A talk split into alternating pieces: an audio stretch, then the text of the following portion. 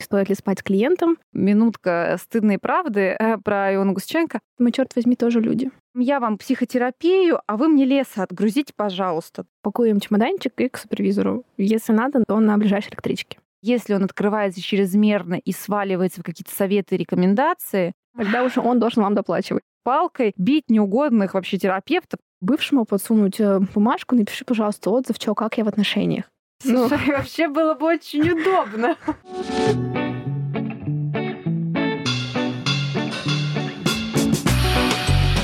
Всем привет! Это подкаст «Возле фикуса» и я его ведущая Динара, практикующий психотерапевт и автор телеграм-канала «Ноэт Ковчег». Устраивайтесь поудобней. Сегодня я пригласила в гости Иону Гузаченко клинического психолога и автора телеграм-канала «Между стульев». А поговорим мы сегодня про этику, что это вообще такое, какое назначение имеет в психотерапии и про всякие нюансы из серии «Стоит ли спать с клиентом?» и если нет, то почему не стоит. Привет, Иона. Привет, Динара. Я очень рада быть здесь. И тема, которую ты поднимаешь, она капец как меня волнует. А как бы ты вот для себя, для людей, которые, например, не знакомы с этим, в двух словах описала, что такое вообще этика, зачем она, но для меня этика — это свод правил, которые необходимо соблюдать, чтобы терапевтические отношения были безопасными. Потому что все еще много можем говорить про равность, про то, что терапевт и его клиент — это все таки про какие-то там отношения, да. Но нет, здесь нет равности. Все равно а, клиент, он более уязвим. И именно поэтому вот этот свод правил, он нужен, чтобы защитить клиента от каких-либо вмешательств, которые могут ему навредить и привести к повторной травматизации, да, потому что, ну, у меня есть клиенты, которые подвергались э, злоупотреблениям со стороны терапевта, и это тяжело очень переживать и очень трудно доверять вновь. Именно поэтому эти правила нужны, чтобы терапевт не сделал больно своему клиенту и смог его оберегать в его уязвимости. Я здесь, да, с тобой вот абсолютно прям согласна, да, я тоже стою на тему того, что равенство — это все, конечно, красиво, но, блин, быть клиентом — это гораздо более уязвимо, все таки вы приносите свою историю, вы приносите ее из позиции того, что вам уже сегодня нужна помощь, и как все таки да, там и психолог, типа, обладает какими-то особыми знаниями, в том числе психики, о том вообще, что происходит, о процессах между вами, поэтому, мне кажется, это было бы лицемерием, да, называть это, типа, равными отношениями, и эти нюансы точно важно учитывать. Конечно. Ну, потому что, по крайней мере, вот человек, который сидит на месте терапевта, да, ну, тот товарищ, который в халате, он обладает большим количеством знаний, навыков, и, в принципе, он здесь заправляет процессом. Конечно, мы все еще в отношениях, и от клиентских реакций очень много зависит, как бы терапевт следовать в следующую секунду, минуту, там, на следующую сессию, но все еще именно терапевт задает ход сессии, и тут, естественно, предположить, что тогда эти отношения неравны. Ну вот, наверное, для меня, да, особенно это остро, ярко и понятно стало, да, за что я благодарна, ну, именно после моего личного клиентского опыта. И мне кажется, это возможно, ну, наверное, для меня даже одна из самых главных опций, главных аргументов в пользу того, что все таки любому психологу нужна личная терапия, потому что, ну, нельзя понять, что это такое быть в том кресле, да, насколько это уязвимо, тревожно, насколько ты в этой ситуации можешь быть растерян, да, и как важно, чтобы было максимально безопасно. Да, полностью согласна. Я нахожусь в личной терапии уже 11 лет, и хочу сказать, что именно благодаря своим психологам, а это не один человек, их много, да, я как раз-таки и поняла, как это быть на месте клиента, с какими трудностями сталкивается сам клиент и с какими переживаниями. И именно поэтому так важно быть этичным терапевтом, потому что, ну, я бы не хотела, чтобы мой терапевт нарушал этику. То есть э, для меня даже как ну, человеку, который имеет там базовое психологическое образование, курсы повышения квалификации, переподготовку, это было бы также страшно и уязвимо. А что говорить о людях, которые могут не понимать, что происходит, или когда терапевт, допустим, будет выдавать желаемое за действительное или притягивать какие-то излишние интерпретации. То есть мне страшно, когда я думаю, что такое может случиться в мою сторону. А что могут э, чувствовать клиенты, которые не понимают, а что сейчас будет, и очень надеются, что терапевт действительно знает, что делает. Поделись, как именно тебя это волнует и как ты это ощущаешь? Ну, я работаю с клиентами практически каждый день, и вот эти этические дилеммы, они встают ну, регулярно. И то есть э, я очень часто оказываюсь в ситуациях, когда я не знаю, что делать, и поэтому я смотрю в этический кодекс и думаю, а, М, хорошо, что есть хотя бы на это правило, потому что зачастую, ну, в терапии Мы многое делаем, хоть и по протоколу, но какую-то интуитивность тоже никто не отменял, потому что терапевтические отношения — это тоже отношения с живым человеком, и это очень сложно регламентировать. Поэтому вот у нас единственный регламент — это этический кодекс. Но здесь тоже у меня вопрос, который меня искренне волнует. Да? Ну, есть такое ощущение, что этический кодекс — это, казалось бы, такая Библия и очень нужная вещь любому психологу, но, кажется, есть довольно большой массив психологов, которые либо ну, вообще не очень знают, что это, либо пренебрегают. Но мне хочется верить, что все таки скорее не знают. Где ты вообще для себя узнала про этику, как это важно? Ну, какой был такой твой канал знакомства с этой информацией? Университет. все таки у меня базовое психологическое образование, и я им искренне горжусь. И поэтому об этике мы начали говорить еще в университете. То есть, э, да, этому не была посвящена первая лекция перед первокурсниками,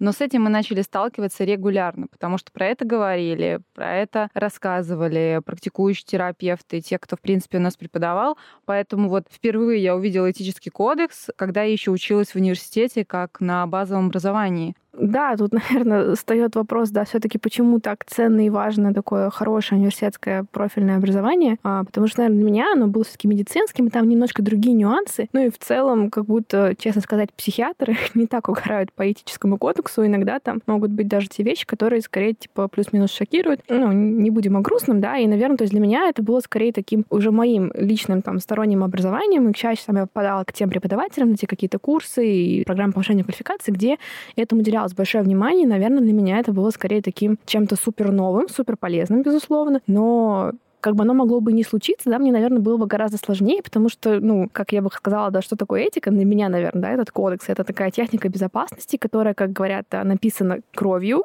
вам повезло, что не вашей, да, и очень круто было бы воспользоваться чужими наработками и, типа, на свои грабли не шагать. Не, ну, слушай, бывает у меня, конечно, кейсы, когда у клиента есть несколько помогающих специалистов, ну, то есть, знаешь, что такой набор, просто вот золотой стандарт, это психиатр, психолог, сюда коуча можно добавить или что-то такое, ну что прям полный набор. Ну тогда, конечно, еще может быть какая-то вот там валидация действий, да, что типа да, все окей, что происходит. А, но все еще, если это один специалист, и тем более, если у клиента нет опыта терапии, я вот здесь бы прям остановилась, что а, страшнее всего сталкиваться с этическими нарушениями новичкам, потому uh-huh. что они не понимают, где правильно, где неправильно, где норма, где не норма. То есть, если у клиента есть уже опыт терапии, то он хотя бы будет уже это чекать, что ну вот что-то не то, вот кажется мне как-то вот не так, вот какой какое-то вот чувство будет. А если у клиента вообще нет опыта терапии, то есть он просто вот такой девственный мальчик или девочка приходит вот со своей психикой, вот со своей менталочкой, и, а тут вот очень важно, как терапевт первый простроит отношения, потому что это, в принципе, задаст отношение к терапии на долгие годы, потому что после первого терапевта сложно решиться на следующего, если первый нарушал как-то этику или был, ну, чрезмерно каким-то там травмирующим или, ну, вообще чрезмерно что-то там. Угу. Да, то есть это какая-то, как будто, не знаю, правда идея, да, про то, что, ну, терапевт, он же как будто лучше знает, и ты ему как подспудно доверяешь, и вот это правда, мне кажется, находишь сомнения, да, это типа что-то со мной не так, или это вот терапевт косячит, это сам такое очень, мне кажется, тяжелое переживание, потому что я с ним, наверное, где-то отчасти сталкивалась, и это прям, конечно, никому не пожелаешь такого. И как с этим разбираться, да, бывает тяжело понять. Немножко возвращаясь к этике, как бы ты сформулировал, какие такие самые популярные ошибки, которые может там совершать начинающий психолог, да, если, словно говоря, он вовремя не познакомился с такими-то важными э, поинтами из этого кодекса? Никаких двойных отношений. То есть нельзя по бартеру сходить к психологу, а клиент тебе за это ноготочки. Нельзя терапевтировать своих друзей, ни в коем случае нельзя терапевтировать своих родственников. Нельзя вступать в отношения с клиентом какие бы то ни было. То есть будь то романтические, там, эротические, дружеские. То есть мы терапевт и клиент, которые встречаются друг с другом только в рамках там, кабинета либо онлайн-встречи. Я допускаю эм, коммуникации клиента и терапевта вне встреч, но если если мы говорим об экстренных случаях, да, то есть особенно если мы говорим о остром суицидальном риске клиента и что-то подобное. Но в общем и целом никаких двойных отношений. Вот у нас сеттинг, вот у нас терапевтический контракт, и в рамках него мы и двигаемся. А все, что начинает выходить вне, то есть, ну нельзя, дам я вам психотерапию, а вы мне леса отгрузите, пожалуйста, да, то есть там, не знаю, за 10 сессий я вам не плачу, а вы мне там вот эти досточки, да. Но нет, так ни в коем случае нельзя поступать, потому что это тоже ставит а, клиента в уязвимое положение. Даже если вам очень нужны эти четыре мешка с цементом, все равно нет. даже, даже если очень нужно, особенно мы сейчас знаем цены на стройматериалы, да, и все подобное. Ну вот я бы основной поинт сформулировала как вот, вот такой, да, что никаких двойных отношений. И сеттинг, терапевтический контракт, это очень важно соблюдать. И если что-то происходит с терапевтом в этот момент, ну, то есть, допустим, он испытал сексуальное возбуждение клиенту, или он почувствовал, что он хочет с ним дружить, или он почувствовал, что он в него влюбляется. Это очень важно отнести на супервизию, а не лезть к клиенту со своими чувствами, желаниями, потребностями. Потому что есть вот в этом какая-то иллюзия, вот как-то заиграться, как-то вот, а, может быть, пойти на поводу своих ощущений, такой, ну мы же один раз живем. Нет, нет и еще раз нет. Это все относится в отдельно к отдельному специалисту, с этим разбирается. Потому что, ну, действительно, мы находимся в профессиональной позиции, и здесь у нас есть правила, потому что в первую очередь мы здесь про клиента, не про себя. Про себя мы на своей личной терапии. Согласна, да. И да, мы живем один раз, но для этого есть 7 миллиардов других людей. Вот с ними вы можете в любых позах, в любых вообще штуках а, жить один раз, как вам захочется. Согласна. Пакуем чемоданчик и к супервизору. Если надо, то на ближайшей электричке.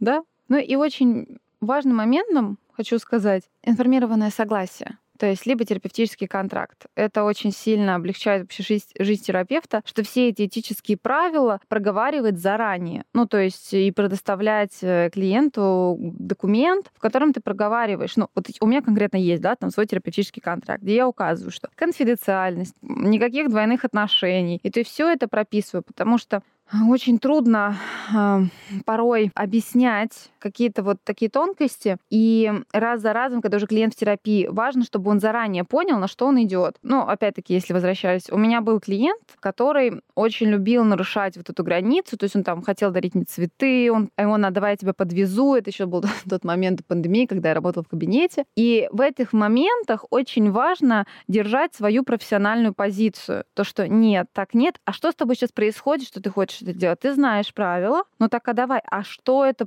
вот что это у тебя, да, о чем ты думаешь, что ты чувствуешь. Потому что вот это нарушение границ терапевта и желание с ним взаимодействовать у самого клиента очень показательно. Так, скорее всего, он в других местах границы нарушает. Видимо, он контекст не понимает. То есть это не то, что он какой-то плохой или неправильный, а то, что, походу, это общая проблема понимания контекста или понимания правил, которые клиент думает, ой, всем вот нельзя, а вот мне можно. Если говорить непосредственно про его отношения, да, возможно, там какие-то женщины, с которыми точно нельзя, в принципе, вызывают в нем желание срочно попробовать, что тоже, скорее всего, может осложнять его жизнь. Поэтому, да, все, что происходит, берем в работу и аккуратненько выясняем, а про что это, зачем это.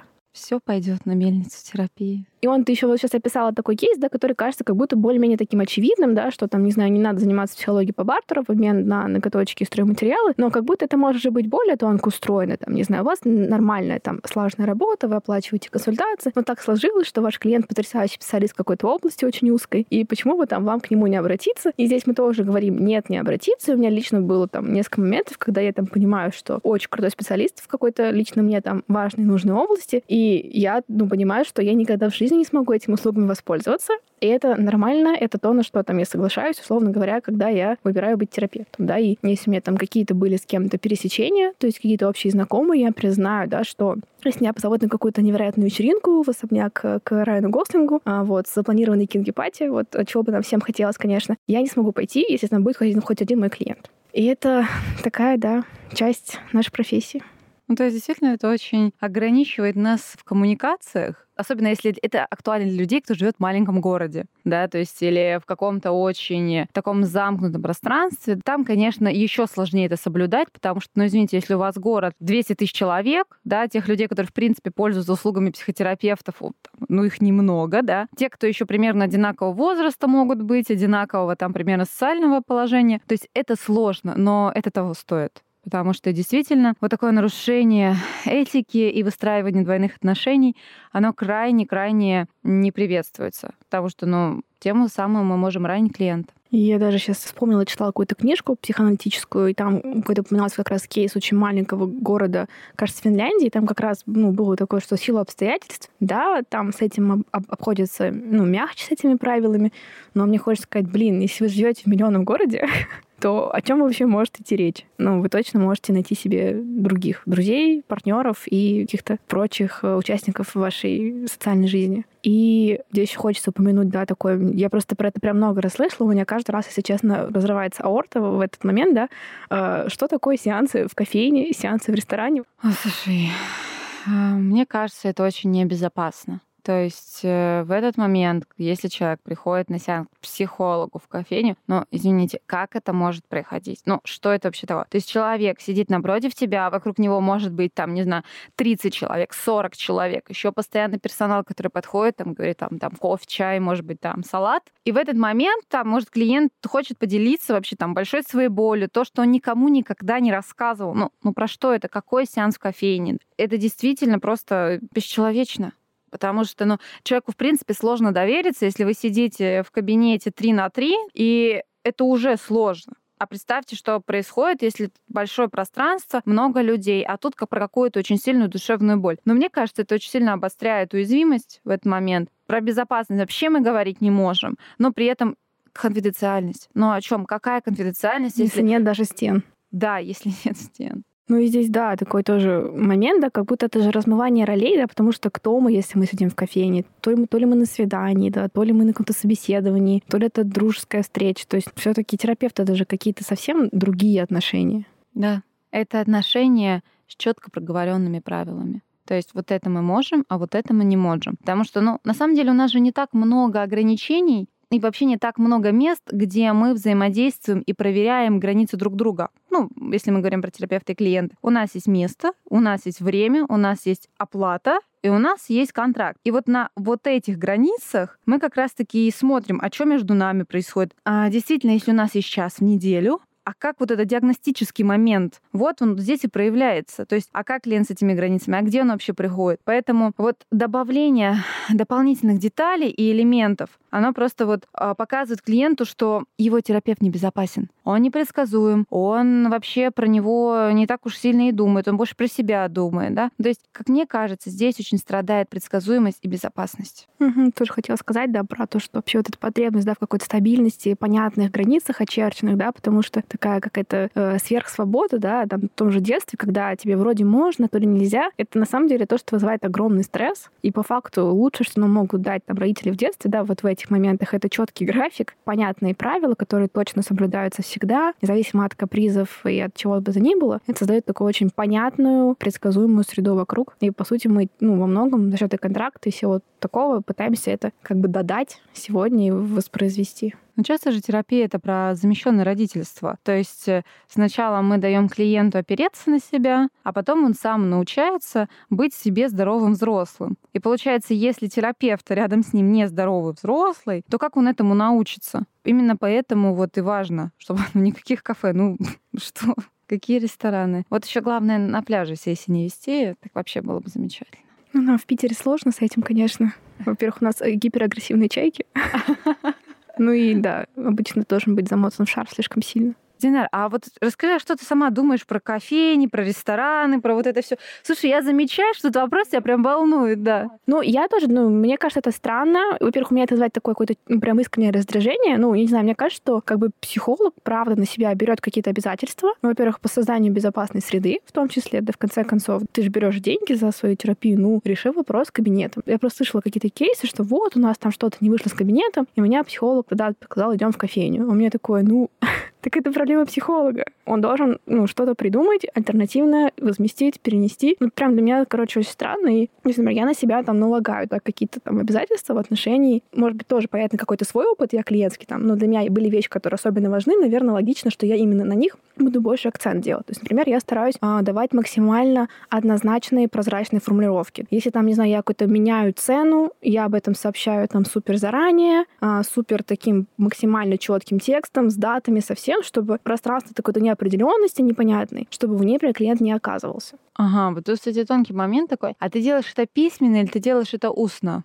Вообще э, стараюсь устно, Ну, то есть, чтобы это было в моменте там живой встречи. Возможно, было пара... Ну, обычно я потом еще дублирую, скорее всего, письменно, чтобы вот оно было где-то написано, там, как напоминалка оставалась. Ну, то есть, вот какие-то любые такие моменты. Э, для меня вот, наверное, важно, чтобы это все было максимально прозрачно, потому что у меня самой был опыт, когда, там, может быть, так более спокойно относился к границам разного рода, там, какой-то один из моих терапевтов. И для меня это было, ну, таким очень большим стрессом. Мне прям хотелось, типа, скажи мне максимально четко, с конкретными там датами, формулировками, все, что можно сказать максимально четко. Условно говоря, какая-то спонтанная кофейня для меня тоже, наверное, будет про такое вообще что-то супер непонятное.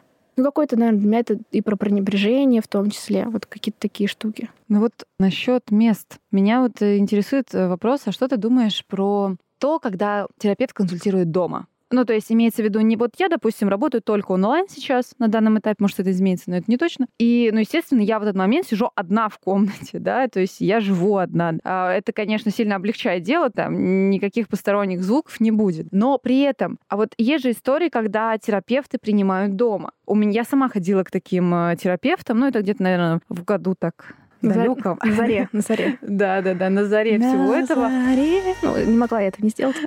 обожаю, обожаю этот трек. Но все еще мне здесь всегда было так на тоненького. То есть, с одной стороны, ну да, терапевту там может быть комфортнее, удобнее, что вот там в комнате, там на его территории. Но это вообще вызывает очень много тревоги. Ну, то есть ты приходишь и там видишь вот эти тапочки, вот там где-нибудь а, еще ребенок может прийти или еще что-то. Ну, то есть я не знаю, насколько это ок. То есть что ты думаешь? Ну, мне такое не нравится. Так, это моя первая реакция. Нет, мне такое не нравится. Для меня это что-то про тоже немножко смешение пространств, границ. Ну, то есть я уже какой-то как будто гость. И, ну, тоже, да, там, я не знаю, условно говоря, есть там школа психоаналитиков, да, где, в принципе, идея такая, что чем ты более серая личность, без своих каких-то личных фотографий, личных пледиков и всего такого, тем это эффективнее, потому что там клиент на тебя запроецирует все, что ему захочется, ваша работа, типа, будет такая супер оптимальная. Настолько, наверное, я насмотрю на это не настолько сурово, потому что все таки мы работаем личностью, и за свою личность, ну, как бы зачем ее прятать, если мы ей работаем? Но все же, когда мы приводим человека в свой дом, это как будто, ну, слишком много вас становится, на мой взгляд, слишком много терапевта в этом всем. И меня бы тоже такое тревожило.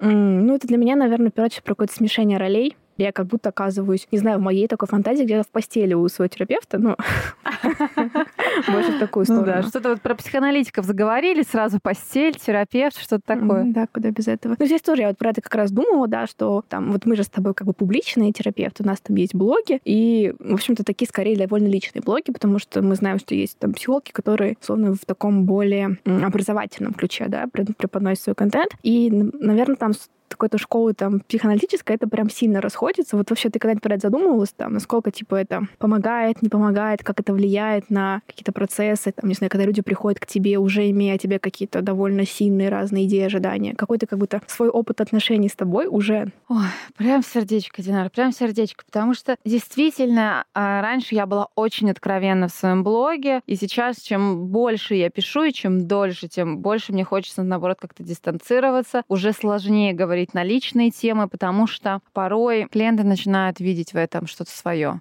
И здесь больше иллюзий и желаний подружиться с терапевтом. Потому что, ну, я даю себе отчет, что зачастую ко мне клиенты приходили, потому что они хотели прийти ко мне. Не потому что они искали какого-то абстрактного терапевта, а потому что они почитали, и говорят, ну вот к я, наверное, пойду. Да, вот, ну, тут вот психотерапию. А вот от этой гражданки я хочу получать. Я не хочу это никак оценивать, там ни хорошо, ни плохо, но чем дальше и дольше я пишу публично о себе, тем больше я хочу добавить э, пункт в терапевтический контракт, что начинается терапия, отписывайтесь из моего блога. Просто теперь больше меня не читайте. У нас другие отношения там были. Отношения автор-читатель. Теперь вы заходите в терапию, это отношение уже терапевт-клиент. Да? То есть, ну, я вот куда-то вот сюда уже даже смотрю, потому что чтобы и таки, ну, такого задвоения уже не было было, потому что, но в моей практике это начинает влиять, потому что какая-то вот внутренний разговор еще со мной подключается на мои тексты, поэтому, да, я все-таки уже вот смотрю в сторону ожесточения правил, потому что, ну, хочется как-то нормализировать и эту сторону, потому что не писать я не могу, но и с клиентами хочу продолжать э, работать, и блог — это отличный способ встретить своего клиента, потому что он будет приходить похоже на тебя. Очень плюсуем. Мы как раз за камерами да, обсуждали, что действительно все равно клиенты приходят очень свои, да, там, допустим, у нас он супер разные клиенты, это вообще очень разные люди, да, и они все-таки нас каким-то образом выбирают. И мне кажется, это прикольно, потому что важно найти своего терапевта, да, и в каком смысле там блог, тексты, это прям, мне кажется, очень крутой способ, да, там где-то отловить вот это какое-то родство, которое все-таки важно в терапии. Но я согласна, что здесь какие-то есть, конечно, сложности, и, ну, во всяком случае, точно я, наверное, с этим сталкивалась, и многие мои там коллеги, которые что-то тоже пишут, у них просто уже есть такая фобия. Пишу какую-то нейтральную тему, а вдруг кто-нибудь подумает, что это как-то упоминает их, а вдруг это какие-то ссылки на клиентов, и такой прям ужас, страх как-то там что-то задеть, нарушить. Ну, такая агрессивная самоцензура включается.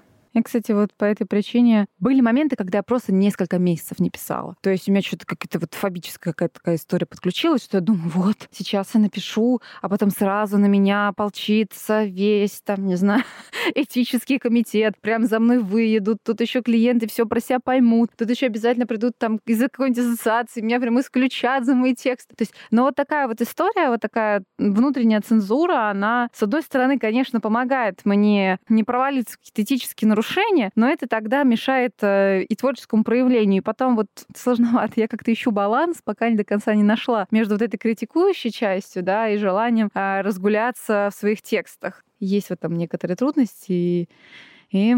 Ну интересности тоже. Как мы знаем, там, где трудно, там часто интересно. Ну, это такой, мне кажется, скорее адаптивный взгляд на трудное, который помогает справляться.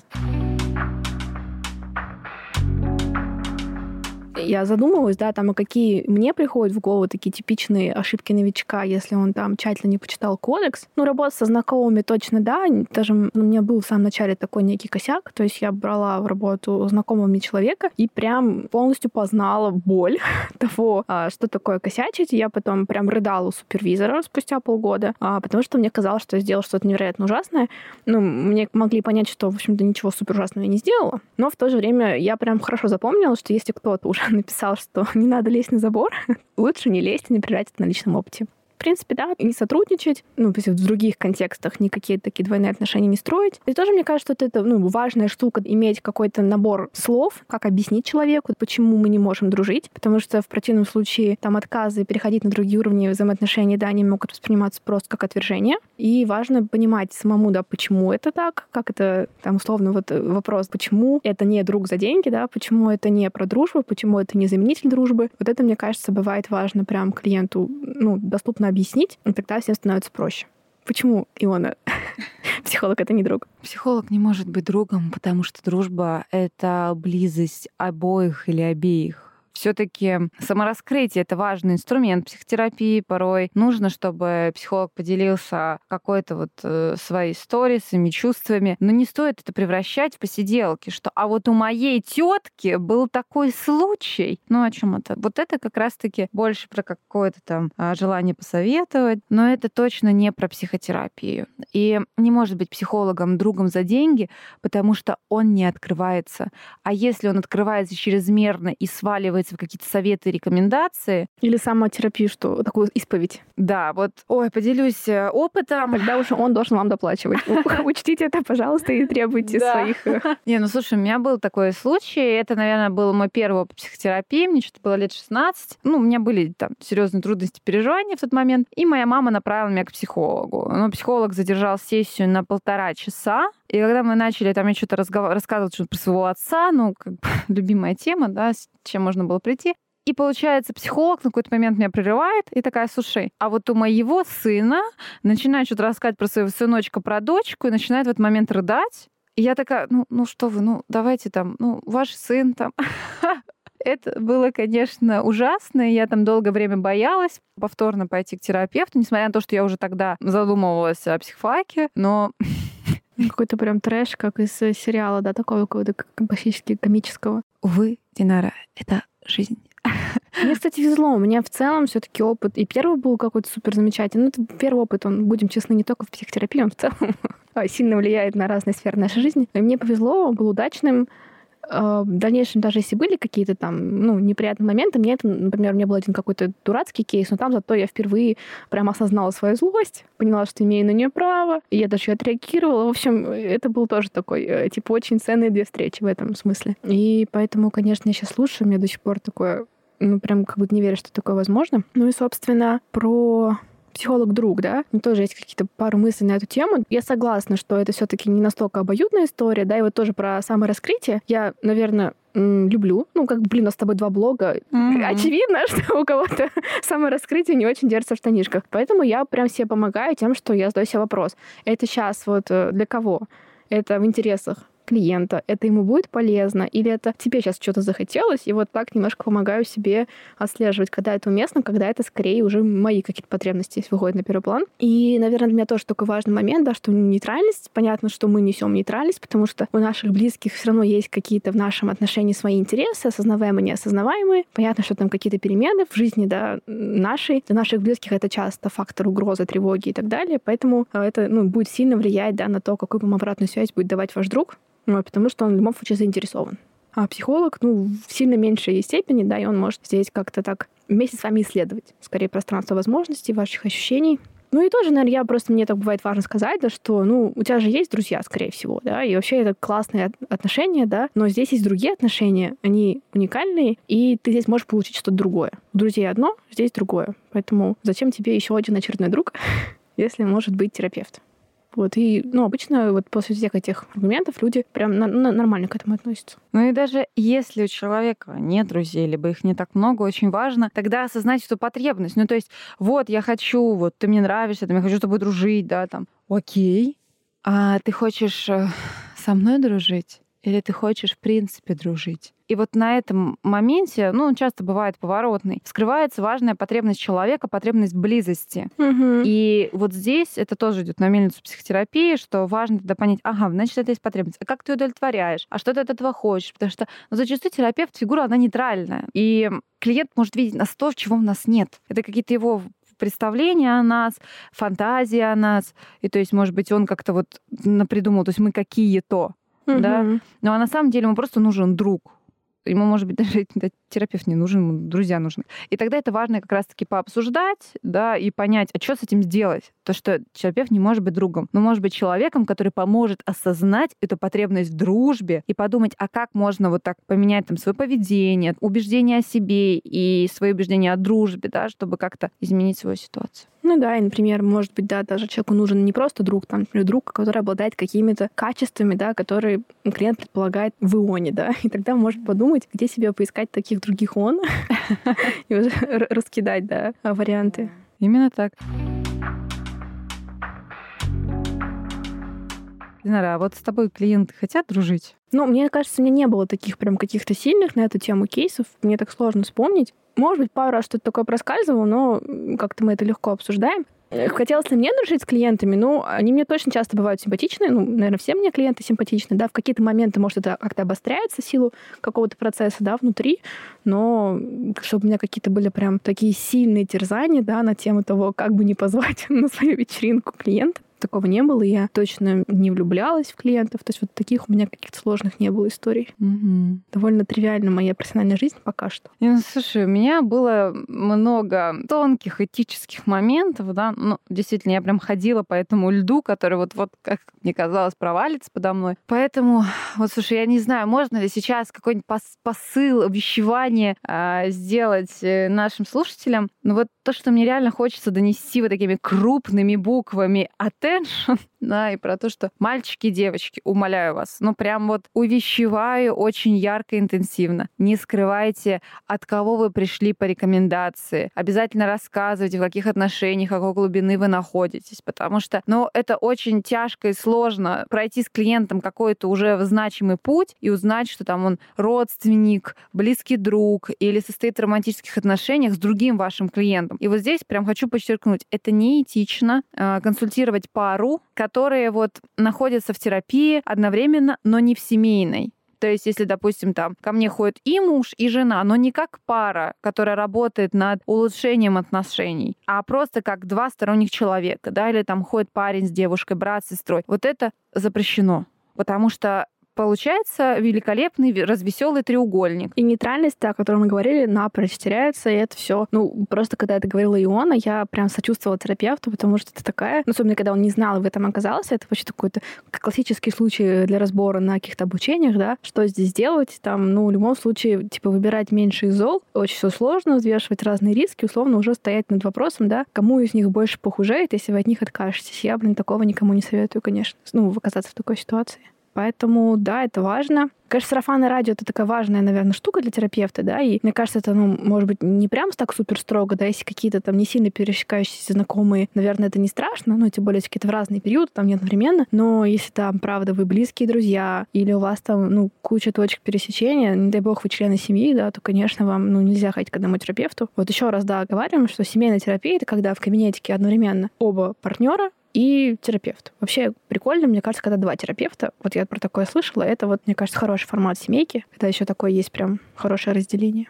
Да, здесь поддержу. Поэтому еще раз, не скрывайте, от кого вы пришли и какой глубины ваши отношения. Потому что, ну, опять-таки, близкие родственники, супруги, в принципе, романтические партнеры, оставьте это для семейной терапии. В этот момент действительно очень можно пораниться. Поранить терапевта. Да. Мы тут имеем право немножко потопить за интерес терапевта, потому что мы, черт возьми, тоже люди. И порой а, более уязвимые даже, чем наши клиенты, потому что, ну, Ой, ну, во-первых, да, мы каждый индивидуальный человечек, э, да, там со своими дезадаптивными схемами, но при этом еще и, в принципе, из-за высокой нагрузки, такой эмоциональной нагрузки, интеллектуальной, порой тоже можно там посыпаться, и особенно там, где хрупко. Поэтому лучше говорить правду, от кого вы пришли тоже, да, наболевшим. Вот у меня, наверное, скорее вот как раз ты говорила про согласие информированное, да, у меня есть информированное согласие, я его всегда высылаю. Хотя мне порой кажется, что это какое-то, знаешь, такое немножко в никуда, потому что в начальном этапе люди такие, да, да, да, ну, как вот, знаешь, этот вот огромный договор на любом сайте, ты такой, ок, ок, ознакомился. И я прям, да, я какие-то важные аспекты обычно, ну, сейчас вот ну, на опыте уже стараюсь проговаривать повторно. Опять же, чтобы было понимание, почему так. Вот у меня, например, вот правила отмены, не знаю, у меня многие коллеги говорили, что им тоже с этим тяжело, это я так немножко, да, объясню, что это история про то, что если там встреча переносится а, менее чем за 24 часа, ну, это может быть по-разному, ну, например, э, стандартно 24 часа,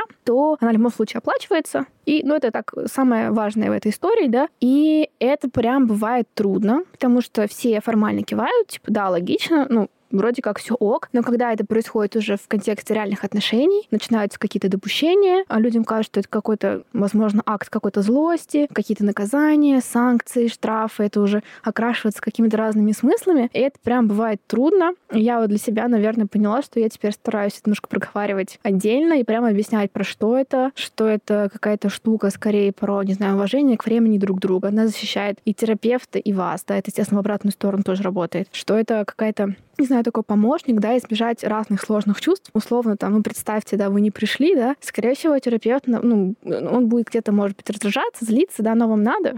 В работе это не помогает. Как-то вот, правда, прям проговаривать, что это не какая-то санкция, да, это не какое-то такое возмездие, ах, так, не делай так плохой мальчик, плохая девочка. Нет, это скорее такой способ делать наши отношения более структурными, безопасными и все такое. Вот, но мне, правда, бывало тяжело, вот, то есть я прям могла знаешь, перед такой какой-то дилеммой стоять, да, что, ну, типа, вот я сейчас вот так вот скажу, клиент вот обидится, там, от меня уйдет. Ну, потому что, ну, я не знаю, будем честны, ну, не прикольно, когда от тебя уходит клиент, особенно первое время, потому что, мне кажется, первые обрывы — это прям повод уродаться у своего супервизора.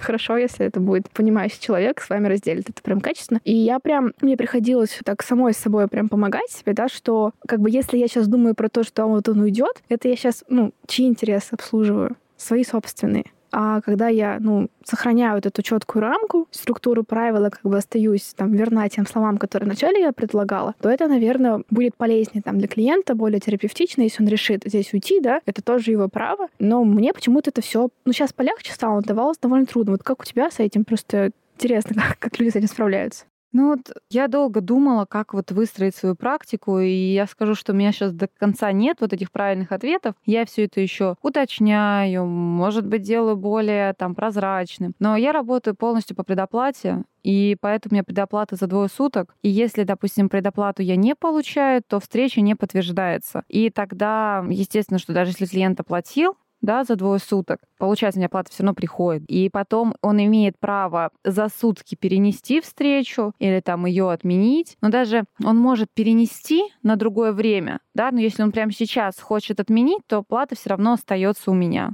Потому что, ну, там, встречу подтвердил, предупредил меня только сейчас. Ну, то есть э, я себя в этот момент подстраховываю. А почему стала работа по предоплате? Ну, серьезно, потому что вот эта история с отменами в какой-то момент, а я еще помню, это еще снимала в кабинете, у меня в один день сразу отменилось три клиента. Они день в день мне написали, что у них что-то не получается. Там по всяким разным обстоятельствам, но я просто впала в какой-то коллапс, потому что я арендовала кабинет за деньги, и я поняла, ой, нет, теперь больше так точно делать не буду, и вела предоплату, и после этого ни разу не пожалела потому что это меня очень сильно защищает и выстраивает так прикольно, жестко границы и дисциплинирует клиента в том числе. То есть тогда понятно, а кому это надо, да? То есть я не буду потом за клиентом бегать и писать ему, а, а когда ты там мне денежку переведешь, денежку переведешь. ну нет, конечно. Поэтому я как-то так решаю этот вопрос. Слушай, слушай, тебя еще раз убеждаю, что, конечно, превентивные меры, они вообще крайне хороши по своей природе. Вот. Ну, я, наверное, пока к этому не готова, по вот именно по внутреннему ощущению, но звучит, конечно, максимально здраво. Я вспоминаю, что мне про это коллеги тоже говорили, что это как-то очень визуализирует ответственность для клиента, да, и прям помогает ему видеть, что это вообще-то его собственное решение, да, которое он принимает по каким-то причинам, если он не идет или не может пойти, или там что-то с ним происходит. Ну, тут, конечно, про сопротивление, да, еще, наверное, тоже важно сказать, да, что мы все прекрасно понимаем, что в терапии бывает сложно, иногда бывает так сложно, что ты сам того не понимая, э, случайным образом создаешь такой немножко, психологические терминологии, да, но случается что-то, чтобы ты там не оказался. И если ты будешь понимать, что это случайно что-то все-таки встает тебе в конкретную сумму, да, то тебе может быть попроще помочь себе с этим разобраться. Потому что я даже на своем даже таком, ну, комическом опыте ловила даже, что как-то у меня был какой-то дурацкий период на учебе. Я куда-то ездила очень далеко, и там мне не сильно нравилось. В какой-то момент я просто уже такая, все, я точно пойду. И я с утра впервые в жизни, значит, э, оставила утюг вообще впервые в жизни вот в розетке. И это было прям смешно. Я доехала уже до станции, даже вот вовремя вышла, какой-то жуткий мороз, доехала до станции, где вот, э, собственно, моя база была, вышла и такая, «А, я же мне такая прям вспышка, я же утюг оставила, и я с такой искренней радостью. Причем я вообще не тревожная в, в, в этих вопросах, то есть мне вообще не было ни, никаких картинок про горящий дом. Я просто такая, ну я же не могу не поехать домой. Это же, ну, я счастливо приехала домой, легла там на диванчик, и только через три часа вспомнила, что у меня жутюк в розетке.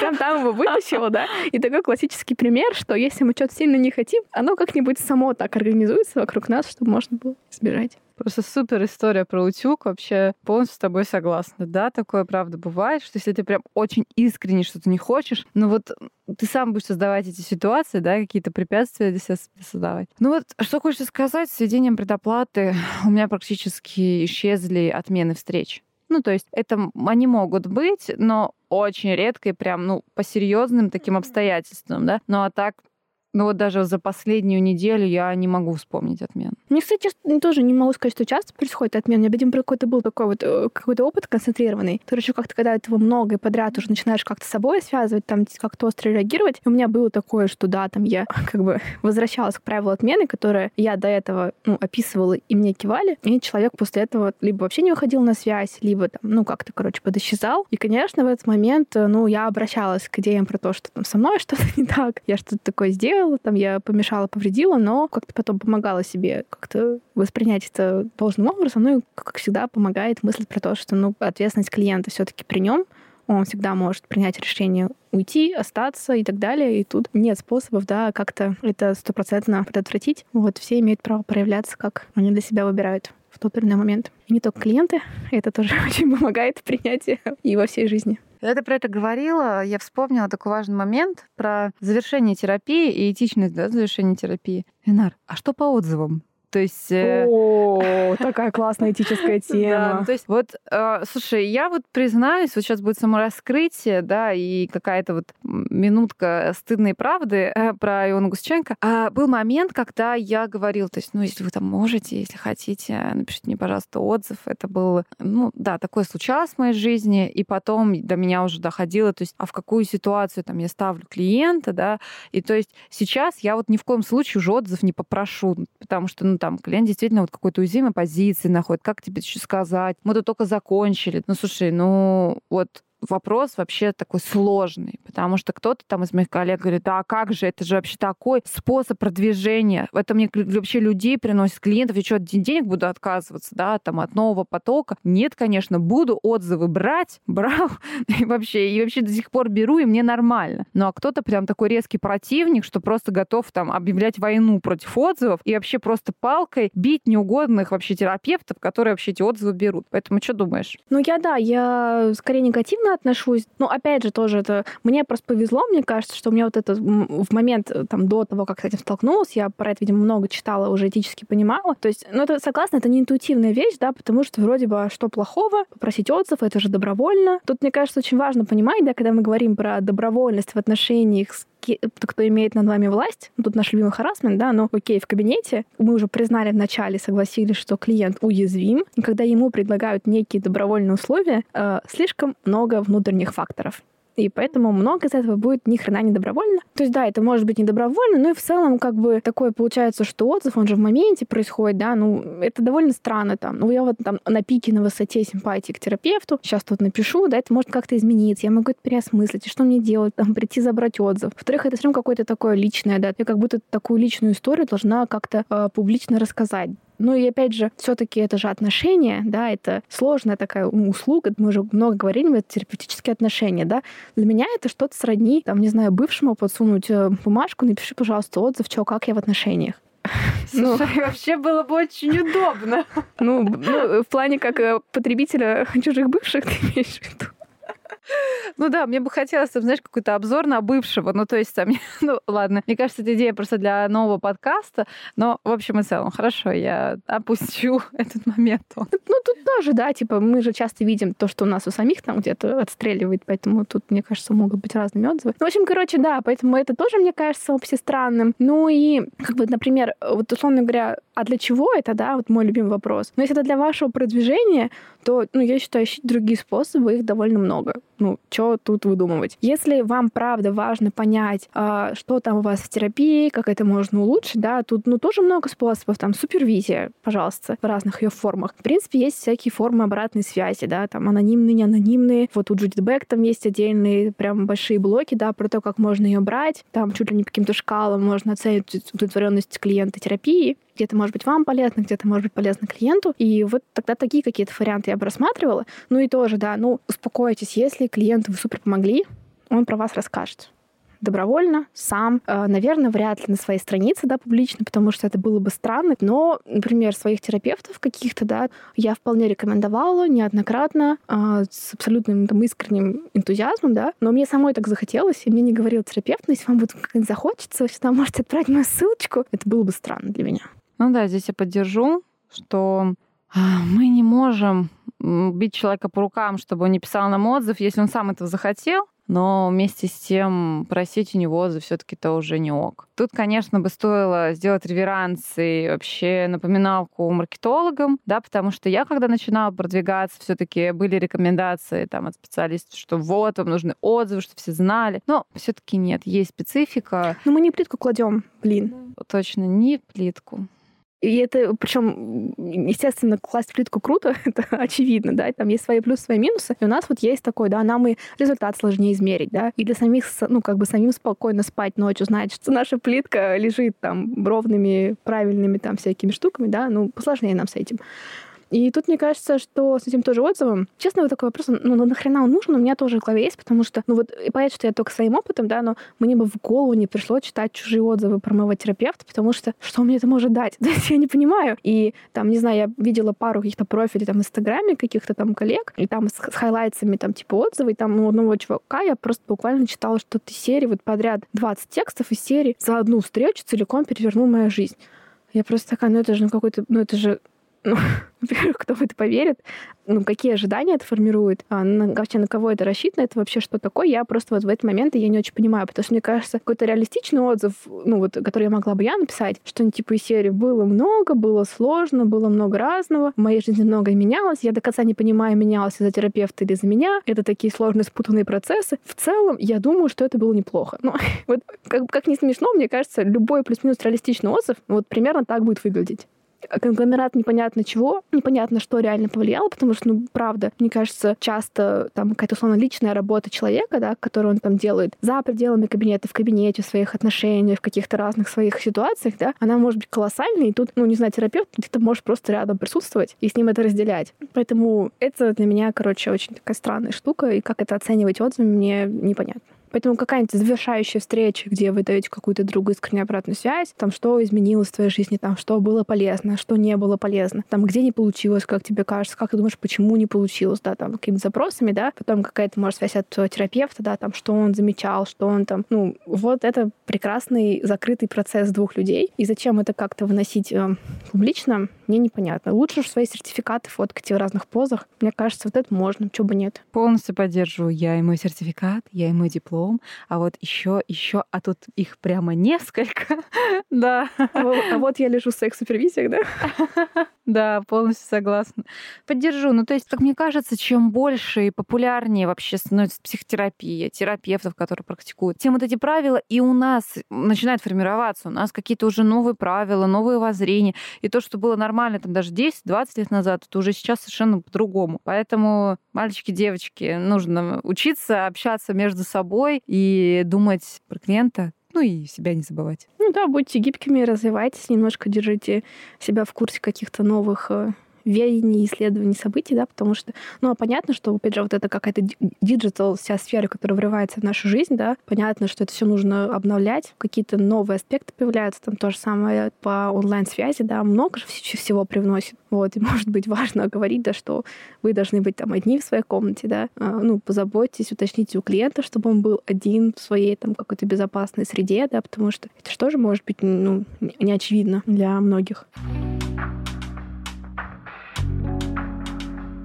Еще почему-то хотела я именно у тебя спросить про такой тоже, ну, некий миф, да, что психолог — это тот, кто просто выслушивает клиента, тот, кто кивает, тот, я каких только не слышала тут определений, да, там начинает, есть же какой-то друг на кухне, да, и так далее. Вот что ты думаешь про такой образ терапевта? Ну, слушай, я сталкивалась э, с подобной иллюзией. Здесь надо просто заниматься просвещением потому что все еще а мы, конечно, живем в неком информационном пузыре, да. Как там комфортно, как там хорошо, боже мой.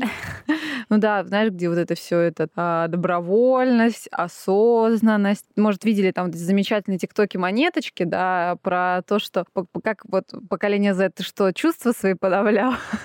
то есть все равно мы живем в, как, вот в каком-то пузыре, да, где там это нормально, психотерапия круто, там, где у нас э, есть дневник эмоций, да, ну, э, конечно, это круто и классно, но большинство вообще россиян, да, и стран СНГ... И дум... россиянок. Да. Раз уж у нас такой пузырь, когда мы без феминитивов. да, россиян, россиянок, граждан и гражданок, и всех, кто между. Стульев.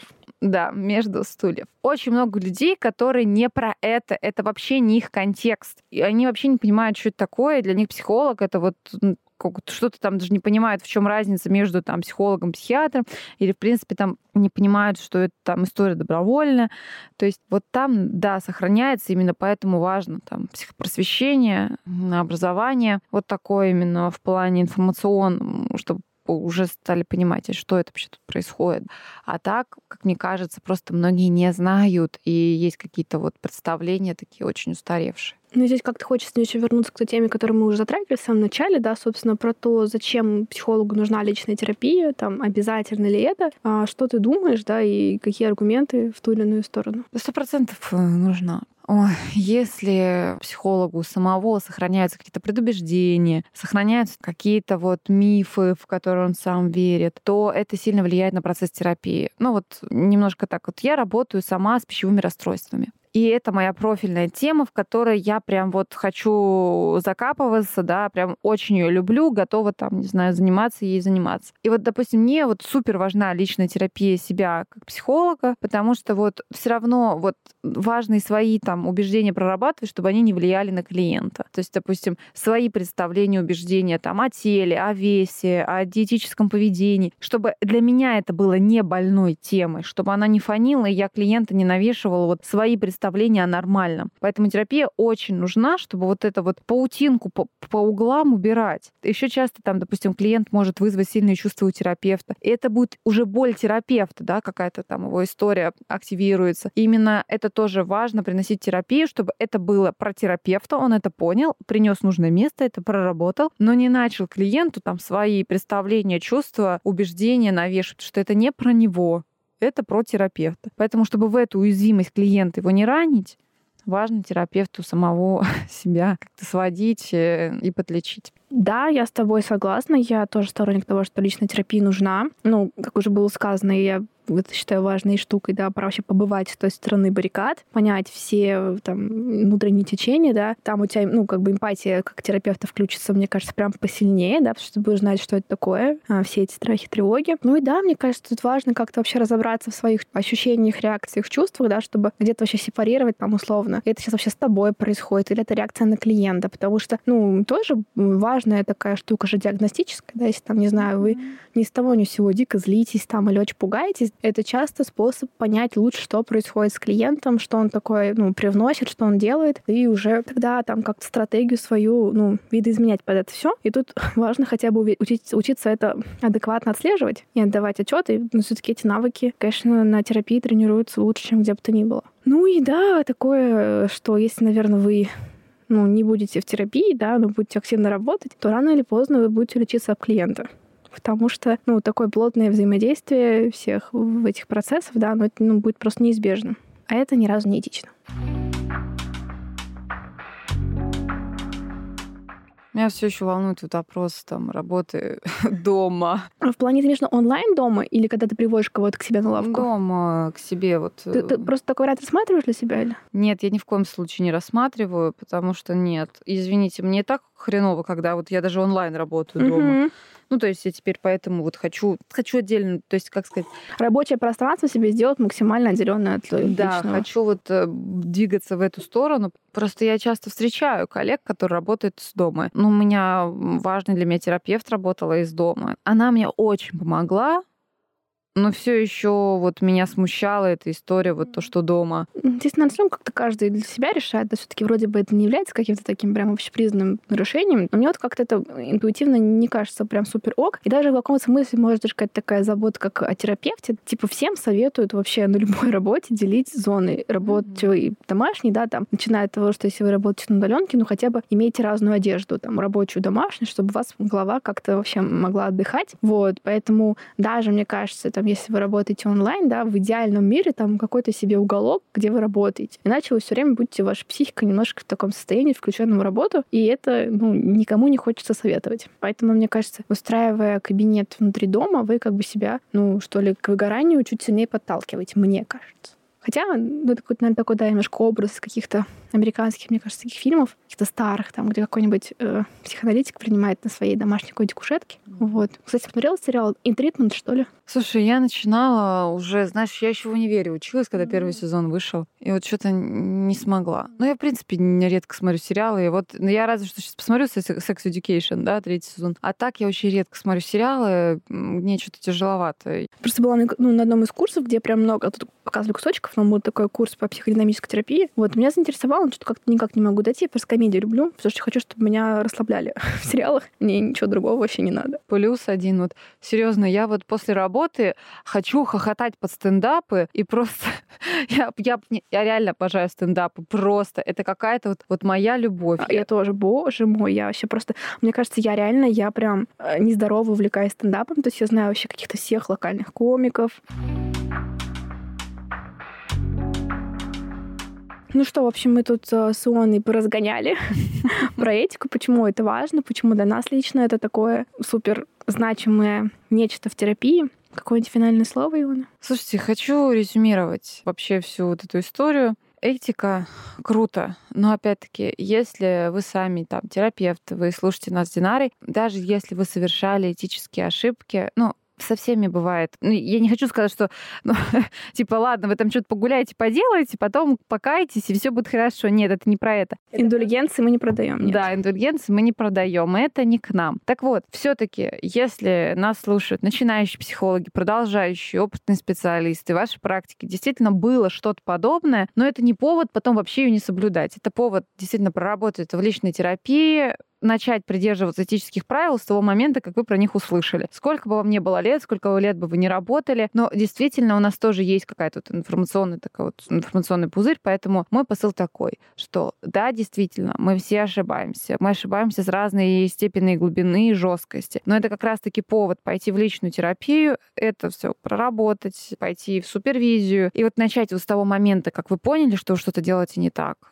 вот это начать исправлять. То есть э, вот это важно. Ну и здесь, да, очень поможет сообщество. Там, условно, если вокруг вас люди, которые это все разделяют, для кого это не пустой звук, да, и когда у вас какие-то сложности, там, да, не знаю, супервизия, где-то может просто, да, какой-то а, с коллегами, да, это обсудить, это вам будет помогать, потому что с этим справляться вместе а, действительно попроще. Ну и напоследок мне хочется упомянуть э, книжку «Так любимого мной» Ирина Ялома. Уф, обожаю Ирина Ялова. Здесь мы с тобой сходимся в этой любви. Краш, краш, краш. Вот. И у него есть э, классная книга, и что она просто вообще такая художественная, супер увлекательная. Называется «На лжец на кушетке». И там в очень таком, не знаю, даже какой-то детектив-триллер, в этих всех красках прям прекрасно описывается, почему этика важна и что бывает, если ее нарушать. Вот, всем очень советую. Ну и она просто какая-то супер такая вселяющая вообще веру в человечество, в людей, в возможности справиться к лучшему, в какие-то благие намерения. Для меня прям такая идеальная вообще реклама психотерапии, потому что это вот то, как это должно быть, мне кажется. Да. Динар, большое тебе спасибо, что позвала меня на подкаст. Это было просто очень смыслообразующе и ценным для меня. Спасибо тебе большое. Тебе тоже спасибо за такую возможность а, пообщаться про важное. А с вами были помогающие специалисты Иона Кусаченко и Динара. Хорошего вам дня. Не забудьте полить цветы и подписаться на наш телеграм-канал и аккаунт в инстаграме возле фикуса. Слушайте нас на Apple Podcast, Яндекс Музыки и других альтернативных площадках. Оставляйте ваши отзывы, ставьте звезды. Ваше мнение важно для нас.